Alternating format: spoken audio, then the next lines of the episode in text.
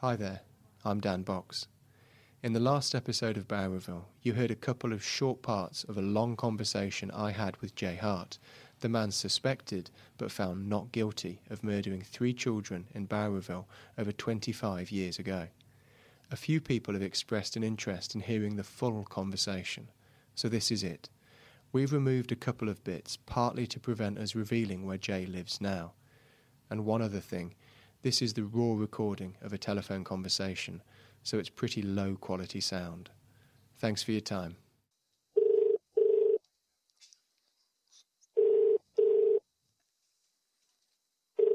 Hello. Hi, is that Jay? Yes. Jay, it's Dan Box from the Australian. How are you? Uh, good, thanks. Did you come to my place yesterday? I did. Yes. Thought it might have been you. It. And um, you you called me earlier today. Yes, I did. Um, I assume you wanted to talk. I do. And Jay, I have got to say one thing to you. Uh, this conversation's been recorded. Yes. Okay.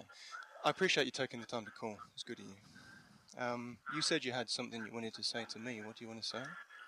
Well, there was so much. That's why I wanted to speak in person.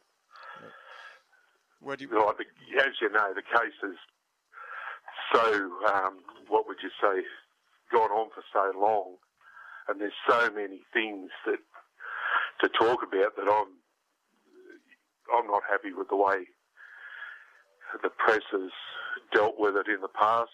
Okay. I, I've listened to your podcast, and uh, I'm not 100% happy with the way that went either.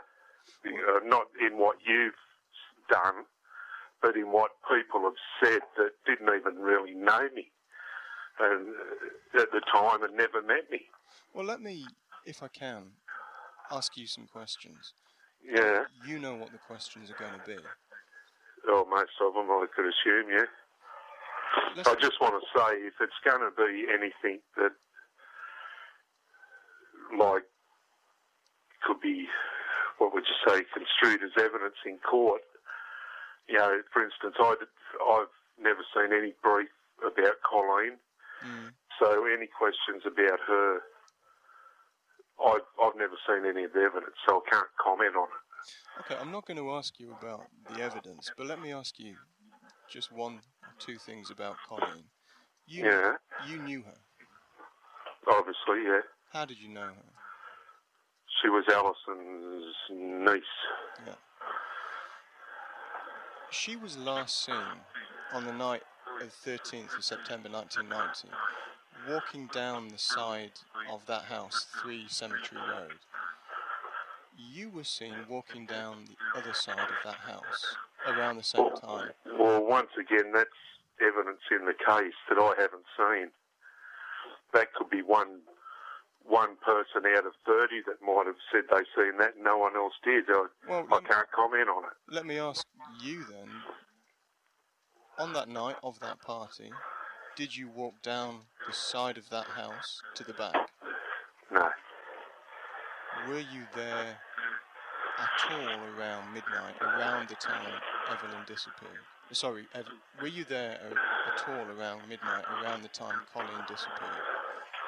I was there at, at one point that night, but I left early. You left early, Yeah, before midnight? well before. Do you know what happened to Colin that night? No, no. Do you say you had nothing to do with what happened to Colin that night? Absolutely. Can I be blunt with you, Joe? And Yeah. I'm not being rude. I'm just trying to do my job fairly. Hang on a second, I've got a snivelly nose. I'll, I'll just put the uh, Okay, phone down a sec. absolutely.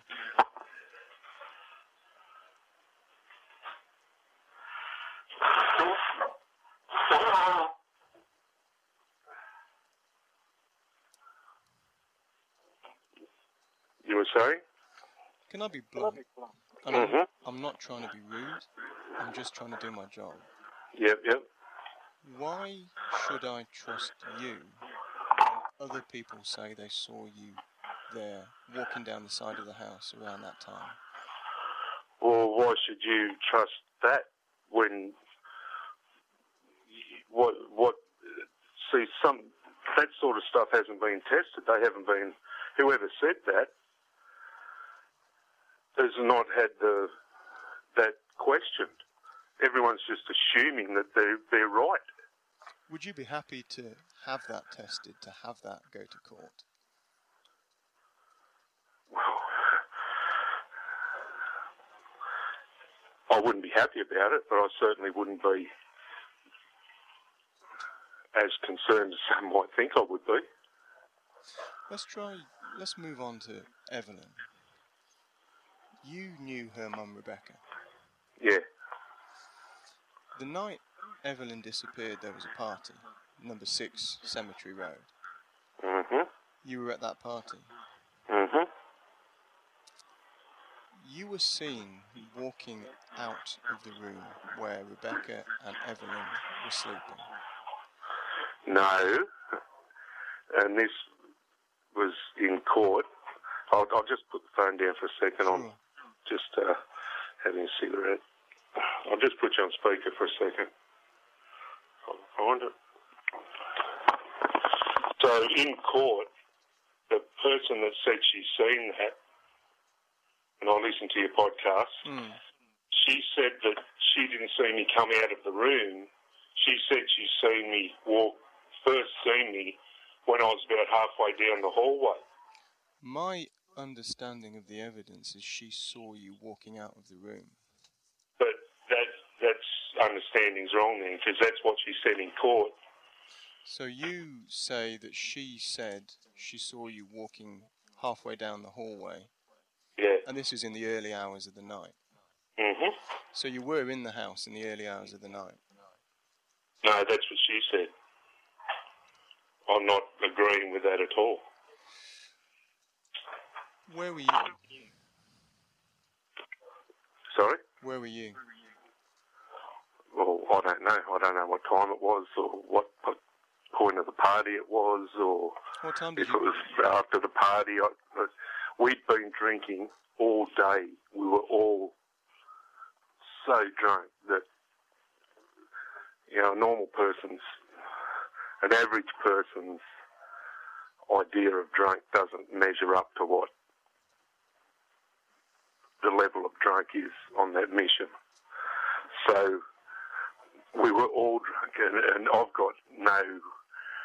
And it, it, you know, it's 25 years ago. It's I've got no recollections of times now. I'd have to go back and look at statements and things to try and refresh my memory. Let me be blunt with you again, Joe. And mm-hmm. again, I'm not trying to be rude. Did you go into that room where Rebecca was sleeping with Evelyn after No. they went to sleep? No, You're saying you had nothing to do with Evelyn's disappearance. that's right. Why did you decline to give evidence at the trial over Evelyn's death? I was never uh, my barrister or QC or whatever he is. He said it wasn't needed. I didn't have to. Why didn't you? He said he didn't want me to. Why didn't you want to? Why not clear it up? At that point, it's not about me trying to clear things up. It's about winning the case. And if the guy says to me that, you know, he's the one with the years of experience, if he says, I don't want you to testify, then that's what you do. But how, you listen to it, his advice. how would it not help for you to stand up and say, this is the truth, this is my account, I had nothing to do with Evelyn's death? It's didn't need. I didn't need to testify. Is what it came down to, because there was just no evidence against me, and there was plenty of evidence. In fact, I'd say the strongest evidence in this whole cases is the sightings of Evelyn at that shop the next morning. You're talking about there's round figures, I think a dozen witnesses who say they saw Evelyn the day after the police say Yeah, at, at various places, yeah, but there's various uh, places. some of them aren't as, you know, uh, could be described as sketchy, not solid. But the sighting of her at the shop the next morning, she had four of her what would you relations with her. They younger boys, about nine years old. They confirmed that it was her there. But Jay, I get the impression you spent a lot of time looking at the evidence. You must know that the police have gone back and they've re-interviewed all those witnesses who say they saw Evelyn the next day. Yeah. Almost all of them have said, actually, I'm not sure it was Evelyn, or you know, actually, I'm not sure about the date, or when they checked, they themselves weren't in Bowraville that day. So that's not true at all. That, that might be what Detective Jubelin's telling you, but that's just not true. Jay, I've got, that, that, I've got a that, list. Have you spoken to the lady, the, uh, the shopkeeper? The shopkeeper. She's, yeah, that, she's the one person who stuck. Who has never changed her evidence over all this time. But She's never changed it. But all the others, I've got a list of them, Jay. I've got it in front of me now. I've got a list of all the other witnesses who said, actually, my evidence isn't so good on that day. So you've got 11, 12 people whose evidence can't be trusted, and one person who says, you know what, I think I did see Evelyn. But and you, oh, you want me to believe those, that one person? Most of those other people are from different sightings. Yeah. And I, so there was a sighting down at the bridge. Yeah. Later in the afternoon, I think. Mm. You know, it doesn't matter about. They they can say what they want. They they're not as um, you know they're they're not as sure as they were. There was another sighting of her at the park next door to where she used to live in the middle of the day. Mm. That too they're separate incidences, but the the one sighting there, the four boys confirm it was her, and the shopkeeper confirms that she's seen them all there together and confirmed the date, and she's never changed from that. She hasn't. I'll give you that. But I've got the, the, the police evidence in front of me. Those other boys who you say agree with what she said, they actually there's records because they were in a children's home. They they, uh, they physically couldn't have been in Bowraville that day. No, that's not true either. Because when they got into court, they brought the people from the the um, children's home, and they couldn't confirm that they were there. They had no records. They you know paper records that say they were brought in on a certain day. The lady that was in charge at the time, I think, I'm, I'm sketchy on this, but uh, the lady that was in charge at the time, they couldn't get hold of her, or she would, had passed away, or something like that. But they couldn't confirm that, and that's that's part of the court record. So what did happen to Evelyn, Joe? I don't know. It's not my place to have a theory. Let's talk about Clinton. But before we go on, you're yeah. talking about witnesses that have changed their mind. Yeah. We've got a statement from a particular witness mm. and her daughter mm. that was there at the inquest, and they said that when she came out of the inquest, Detective Jubelin came up to her and said, Look at all the other evidence. You can't be right. You need to go back in there and change what you've got, change your statements mm. in front of on the on the stand. Now, that's against the law. That's witness tampering. No, I, now, don't, I don't know if that is. Oh, my, my barrister and solicitor were very firm about it. They tried to get it into court. It's the police's job to collect the evidence, not to manipulate it.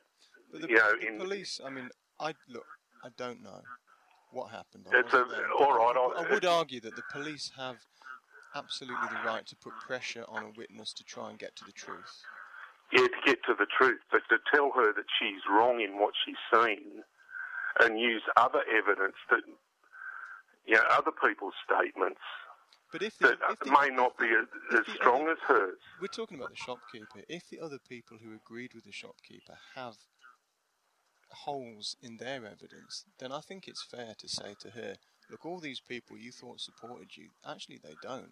Are you sure you're telling the truth here? But no, none of their statements have are, are them supporting her. what I'm what I'm saying is the four boys were there. Evelyn came along. The four boys confirmed it was Evelyn. I'm, That's I'm their saying, little group. I'm saying there's there's doubts in the evidence over the, whether those four boys were there on that day. Yeah, there is doubts. Yeah. But but the woman from the shop confirmed it because she said police came to her. She was sitting on her back veranda, and police came and asked her if she'd seen Evelyn. She said, "Yeah, I seen her this morning with those four boys out the front." That's what she said. So you're you're holding tight to that evidence. Well, it's not my evidence. I'm just I'm just being firm, trying to get the, the point across that that's what the evidence is, and it, it hasn't been um, discounted like Detective Jubelin says all the evidence has been. Can we talk about Clinton? Go on. Clinton, I'll just put you back on speaker for a second. I'll... Yep. you right? Yep. Clinton was last seen in your caravan. Uh, that's not exactly right either. That is, No. there were people who say they thought they might have seen an Aboriginal male hitchhiker the next morning, and some of them thought it could have been Clinton, but none of them actually positively identified him as Clinton. two of them thought it was, and there was two people that seen him on Norco Corner that morning, apart from this truck driver. Yeah, they. Let's get on to Norco Corner in a minute. In a minute. The it's two- the same evidence. It's the same, it is at Norco Corner. The, That, okay, the Norco Corner evidence. The people who thought they saw Clinton hitchhiking were given a photo of Clinton by the cops and asked, Do you think this is the person you saw? The cops don't do that anymore because it's been shown not to work. yeah, You get false identification. But you're right, the Norco Yeah. Corner evidence. So these are the two guys who are driving into Bowraville on that morning and they think they see an Aboriginal teenage guy lying prone on the road and a white guy standing over him. Now, they. I've spoken to one of them and he says he thinks that white guy was you, Jay. Yeah, and he's never met me, But he. and he's basing he's basing his identification on the supposed photo that he's seen years later. Yeah. Um, you're a crime reporter. You have to know how sketchy that identification is. And you just said yourself that police don't show people photos anymore because of false identification. Isn't that the same thing? But Clinton is last seen in your caravan. No, Clinton's last seen on Norco Corner, uh, according to three, four people now. No. The two people that supposedly seen him and the two truck drivers. The two truck drivers don't identify him as Clinton. They just say an Aboriginal male teenager. So they, they- we're- they oh, don't yeah, see him yeah, in the yeah. morning. And the two people we've spoken about, the two people who thought they saw a hitchhiker, there's doubts over the way police led them to that identification in the initial investigation. So, but look, I just want to get to this point. Clinton disappears from your caravan. You've been out drinking with him the night before. hmm Are you telling me that you had nothing to do with Clinton's disappearance? Absolutely nothing. So what happened? I don't know. He's left my caravan sometime that morning. And what happens to him after that is you have to look at that Norco Corner evidence to try and figure it out from there. Clinton's girlfriend wakes up in your caravan after you go and after Clinton's gone, wearing, not wearing her clothes. They've been removed and they're found in your caravan. So, who took her clothes off, Joe? It must have been Clinton. And who took Evelyn's mum's clothes off? Because she wakes up after Evelyn goes missing and her clothes have been pulled down. Who took those off, Joe? I can't speak about that because that's something that I haven't been asked to I'm asking you. give evidence on. I can't. It's. It, I can't speak about that. That's evidence that But I'm asking you. Don't, hasn't been entered into court yet. do- doesn't have to. It doesn't have to be for me to ask you the question. Who took Rebecca Stanley's You can ask the question. I'm saying I can't answer it because it's that's something that I might be relying on at a later time.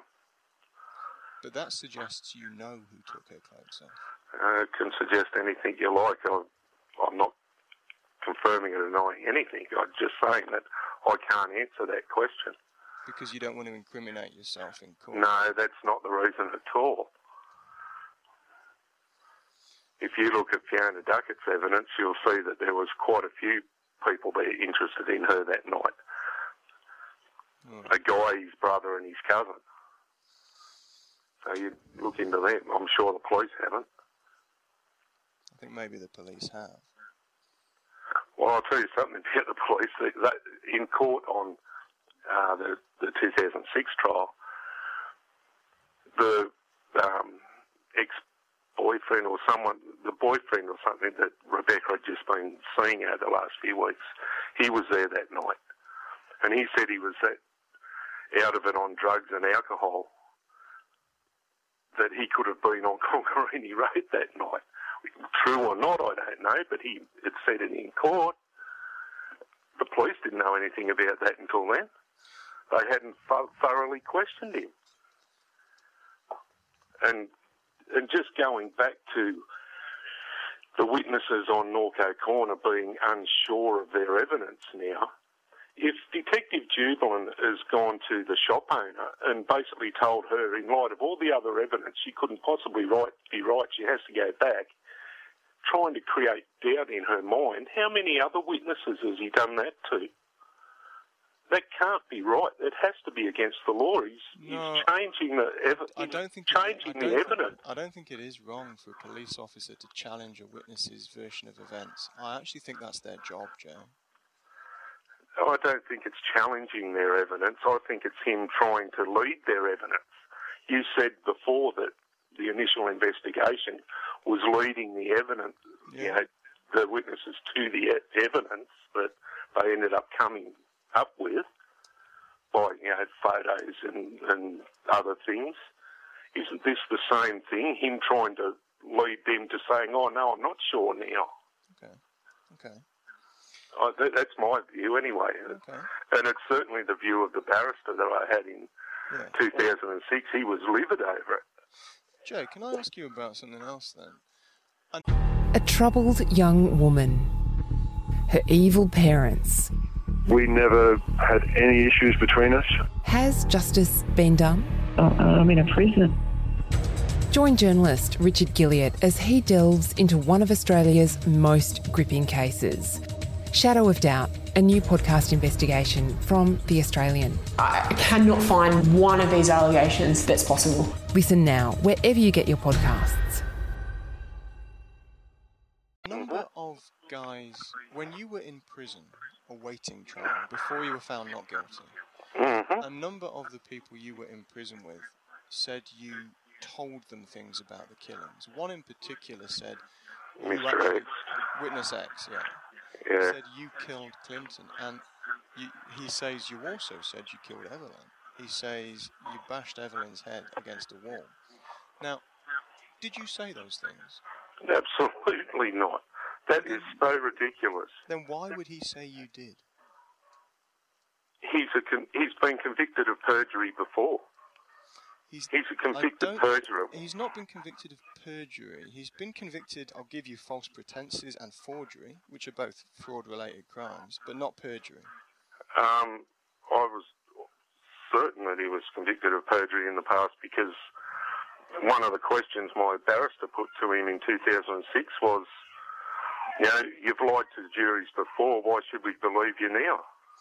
Look, The evidence from the inquest I've got in front of me doesn't mention perjury, but it does mention criminal offences that involve dishonesty. So I fully accept what you're saying there. But he had nothing to gain from saying this. Why would he say this about you?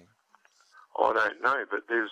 Did you, did you also know that before the uh, the 1994, I think it is, trial with Clinton, mm. he sent me letters from jail along with statutory, de- statutory de- declarations saying that Alan Williams and another prisoner from Grafton were colluding with each other to try and set me up.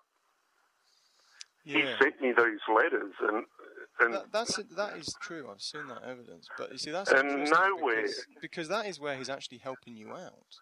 He's working on your side. He's saying the police are trying to, to set you up, but then he comes Exactly. around and gives evidence against you. So that actually makes me believe that his evidence against you is more likely because he's helped you out on occasion. He doesn't have a vendetta against you. no, that's I don't see it that way. He's he's about, getting something. But what he has to be oth- getting something. I know he's lying. But what about the other three prison witnesses who also I've never heard of them. they? This is honestly, this is new new to me. Hang on, I'll just put you on speaker again. Yeah, sure.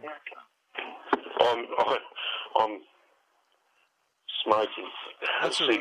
No, that's all right. In the police evidence, they detail three other poli- uh, prison witnesses who say you discussed the crimes or made partial confessions to the crimes, including one says you used, you said you used tomato ketchup to cover up bloodstains in your caravan. Would that even work? Back then, before DNA, yeah, it, maybe it would. I don't know. As I say, this is the first I've heard of anyone other than Mr. X. What about? I'm not going to mention his name, but there was another guy who came forward. He wasn't a prison witness. He was a local guy from Bowraville. Came forward Yeah. years later, and he said, he said you were sitting with him. You'd been drinking together, and you whispered to him something along the lines of, "I've got bodies. They're buried out on the Congarini Road." Complete nonsense. This guy took 14 years to come forward with that.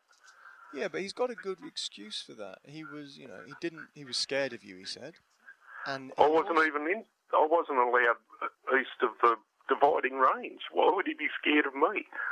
You, you walk up that mission. You, Jay, you know, There's plenty of people who are scared of you. You're a big bloke, and a lot of people say you've been violent in the past.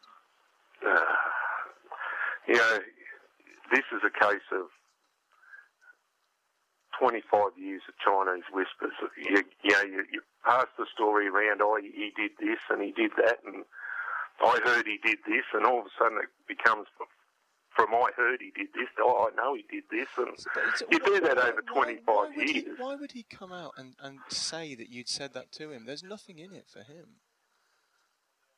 He's the uncle of Colleen. So you think he wants to get what? Well, well, put this another way. He's Colleen's uncle. Yeah. Why wouldn't he have come forward straight away? And you can't say he's scared of me. That's said- not a reasonable excuse. It is. He says he's scared of you, and he also says he didn't believe the white cops would believe a black guy over you, another white guy. I don't believe that for a minute. Right.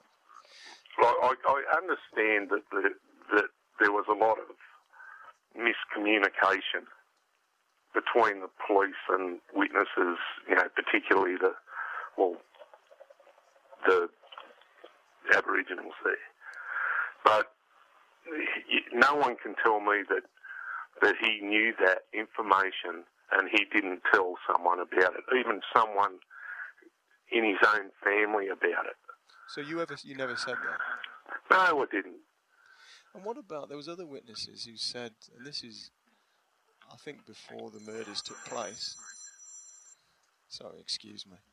There was other witnesses who said, and I think this is before the murders took place, that you had threatened to kill them, uh, or threatened to bury them out on the Congarini. That was, yeah, that was an argument. I was accusing them of stealing some alcohol that I'd bought there, and it got very heated. And the term used was, "I'll use you for fertiliser." That was it. There was, that was it. And you said that. It, it, the, the same as if you get in a fight and say, "I'll kill you." And you said It's that. it's the same colloquialism, whatever you want to call it. It's the same. But the thing that was the getting thing- around the there at the is, Joe, time. the thing is, it may have been a threat, but those two bodies were found dumped near the Congarini Road. They were dumped. But I never mentioned Congarini Road in that argument. But you did threaten to use people for fertiliser. Oh, that's a, like I said, it's a saying that was getting around there at the time. And those bodies, one of them, Clinton's body, was found near a marijuana crop. Yeah. Did you have anything to do? And there was a trail of marijuana leaves leading from that crop to where he was found with a pillowcase down the front of his trousers. Yeah, Jay, he had your pillowcase down the front Exactly. of his trousers. The, the last place he when he left from was my place. Why, You could say that he was looking for something to carry some pot in. Jay, That's a re- that you, reckon, is- you reckon at four or five in the morning he wakes up, hungover, walks several kilometres without his shoes on, with your pillowcase shoved down the front of his shorts to try and get some pot? he was from that corner. Two people said it. Without his shoes, with your pillowcase shoved down his shorts to try Have you seen the speed on some of them guys up there? They could walk across broken glass and it, they wouldn't even know it.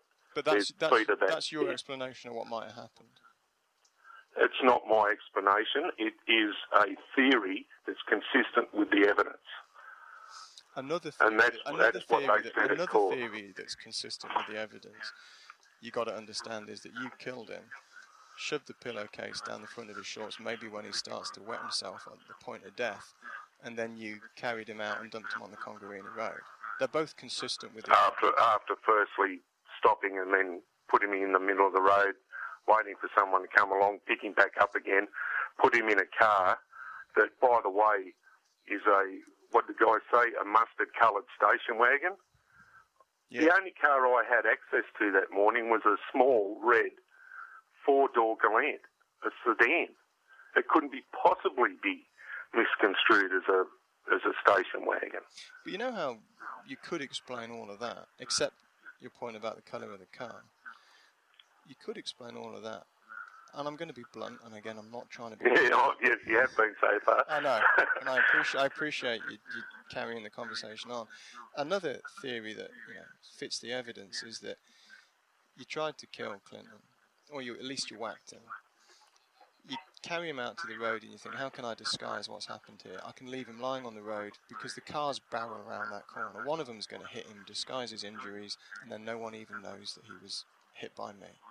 See, that's also consistent with the evidence. Well, but if you look at the law, and the and the this is what the judge said in the trial, if there is a a scenario that is cons- that fits the evidence and is consistent with innocence, you have to find not guilty. That was what the judge told the jury.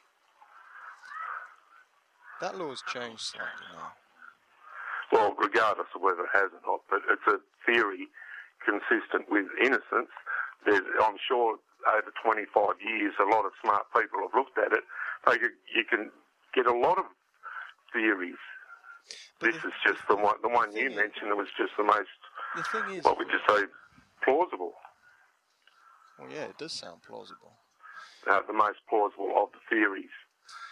The thing is, for, for what you're saying, which is that you had nothing to do with all three of these, to be correct, you need all of these witnesses, the ones who said they saw you walking down the side of the house with Colleen, the ones who said they saw you walking out of the room where Evelyn disappears, the ones who say they saw someone who matches your description standing over a black teenager just after Clinton disappears. You need the ones who say you confessed to this in prison. You need the one who said you confessed to it later, saying you've got bodies buried out on the Congarini. You need all of these witnesses to be wrong. Doesn't You need all of those witnesses to have their evidence tested, and some have and, and come up short. Like, like the one you just mentioned, the one that seen me walking down the hallway. I lived, I used to live at that address. I boarded with, um, what, Muriel. I, I had a room there, and you go to a party up there, you drink until you drop. You basically drop wherever you are. I could have just as easily been walking up to the boys' room, which is where Fiona was sleeping at the time, looking for a, a somewhere to crash for the night, and I heard the baby, turned around and walked away. So you're saying that's what happened? I'm not saying that is what happened. I'm saying that's what could have happened. But, uh, you know, You're talking. You're talking about evidence being tested. all this evidence being tested in court. You know mm-hmm. as well as I do that all this evidence has never been tested all in court at the same time. The Not at the same kids, time. Yeah. Would you welcome someone doing that? That a court hearing all of this evidence at the same time? Yeah, I've thought I've thought about that over over the years since these double jeopardy laws have been changed. I've, like almost, if it wasn't for the strain it puts on the family, you know, emotionally and financially, and all the other things that go along with it, the national celebrity that comes with it. I don't want none of that. But then again, I want the actual evidence to be all heard and seen that it wasn't me.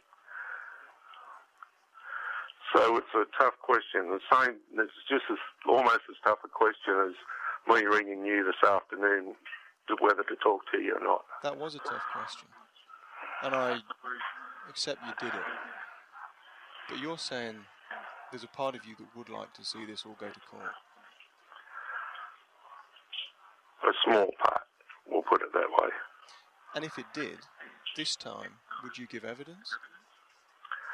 Once again, that's up to the guys that are in control of the case. You don't hire a you know, a mechanic to look at your car and then second guess him. If the mechanic says, But you know, don't you go hire near it, them, Jay. You hire these guys. You give them instructions. I don't hire them. They You come do. from the public They, okay, you're talking about legal aid, but technically they get instructions from you.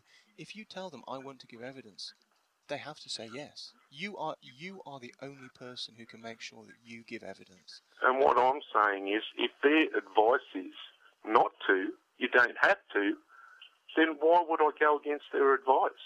Okay, okay, Yeah, you've got to see that as sensible. I do. Jay, I've got to say one thing. You've done something quite exceptional in calling me up today and having this conversation and answering these questions. You have done something quite exceptional. What I'm going to do is we've got one more episode of that podcast to go out. I will make certain that not the whole conversation because we've been talking for longer than that episode will last, but this conversation is represented in that. I'll also write something for the paper that gives this account that you've given me. Your account will be made public as I have made the other evidence. I won't get a chance to do that before tomorrow, so it won't be in the paper until what is that Thursday, and the fifth episode also comes out on Thursday. So, in both of those, we'll give your account of what happened and your account of the evidence. Yeah, I just want to get. Can I just bring up a few things Yeah, yeah. before we go? Yeah, yeah. There's been multiple accounts of me working with Aboriginal children. Yeah, that's not true. I've checked that. Yeah, it's absolutely not true. Yeah, I work in IT. Yeah. Um, Alison's evidence. She told you I tried to kill her twice. Yeah. Well, she told me that you, you were violent towards her twice.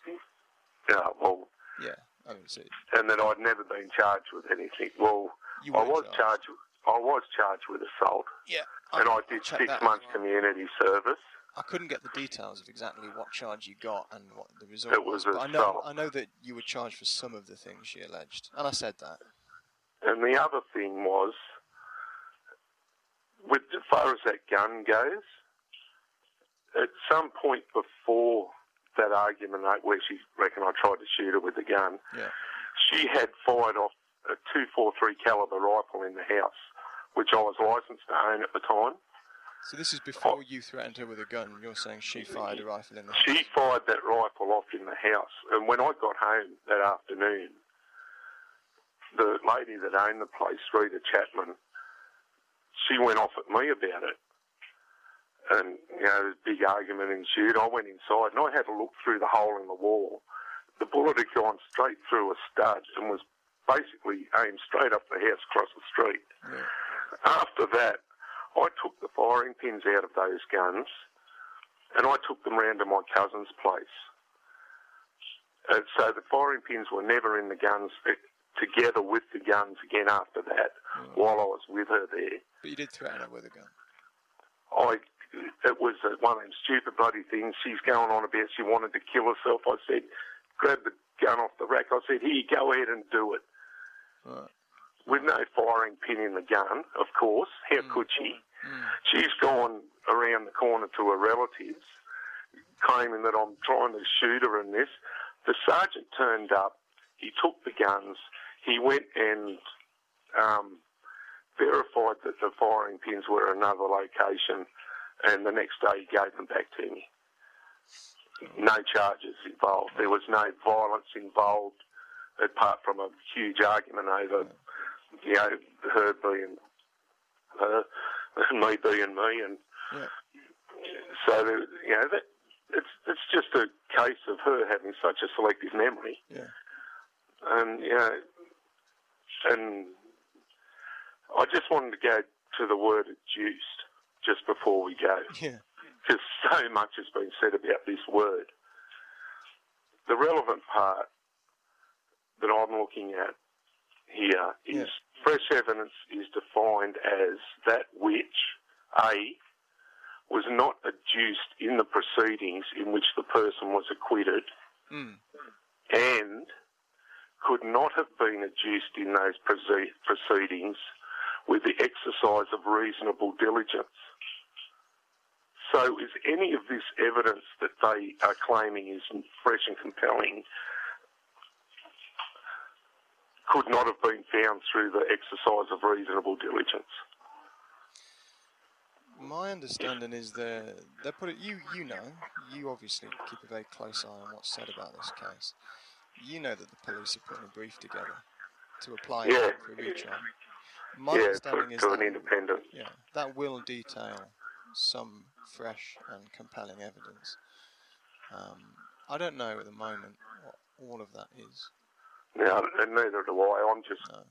assuming that the truck driver and some of these other, you know, there's people saying I used to carry around pills and give to everyone, and Mm. it was Quick-Eze. It's the only thing I used to carry around was Quick-Eze because I had heartburn all the time. Quick-Eze. heartburn, yeah. Yeah, I'm still taking medication for, for heartburn. Did you ever spike? Did you ever spike women's drinks, Joe? No, and, and, unless you call Quick-Eze. yeah. All right. Look, I um, I've written a story that will go in the paper um, based on some of the coronial documents about these allegations of drink spiking. So we say they're allegations. Tomorrow, when I come in and write the paper, the story for tomorrow's paper, it will be your account, okay? Okay. And the and the podcast on Thursday will be your account. Can I just ask you one last thing? Mhm. You know the police are putting together this this brief of evidence to call for a retrial. Mhm. Are you worried?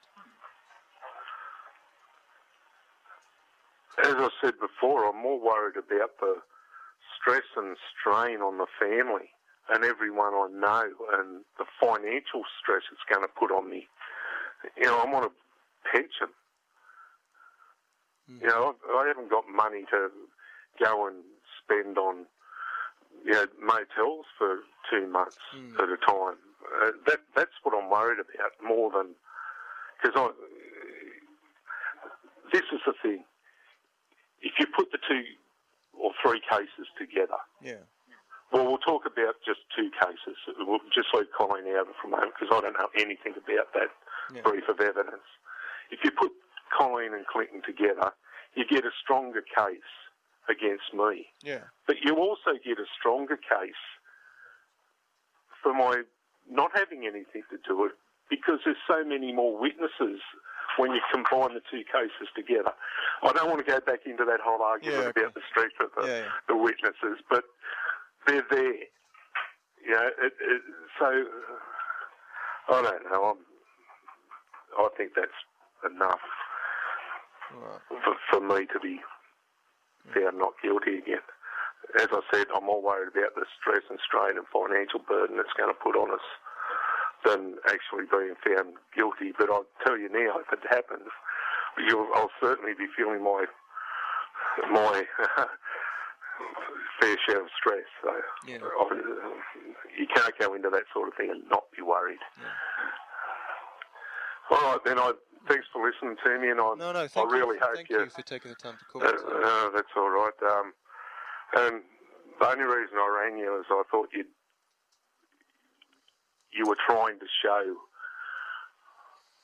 that it wasn't all one, you know, one-sided. You were trying to be at least a little more, um, what's the word, objective than some of the other reporters that have ambushed me in the street. All right. Well, like I said, now you've spoken to us, we can balance things, and we'll do that in Thursday's reporting. Okay, then I look forward to hearing your podcast then. Thank you, Joe. All right, thanks, Dan. Bye. So, bye. My name is Manny Carudis, and I'm a former New South Wales policeman turned investigative reporter with a passion for missing persons cases. I'm here to quickly tell you about our True Crime Australia podcast, The Missing. In this series, I look at old missing persons cases which have all gone cold in an attempt to try and uncover new information which could help see these missing people reunited with their loved ones or any form of clue that could bring these families closure. The Missing is available now wherever you get your podcasts and early and ad free on Crimex Plus on Apple Podcasts.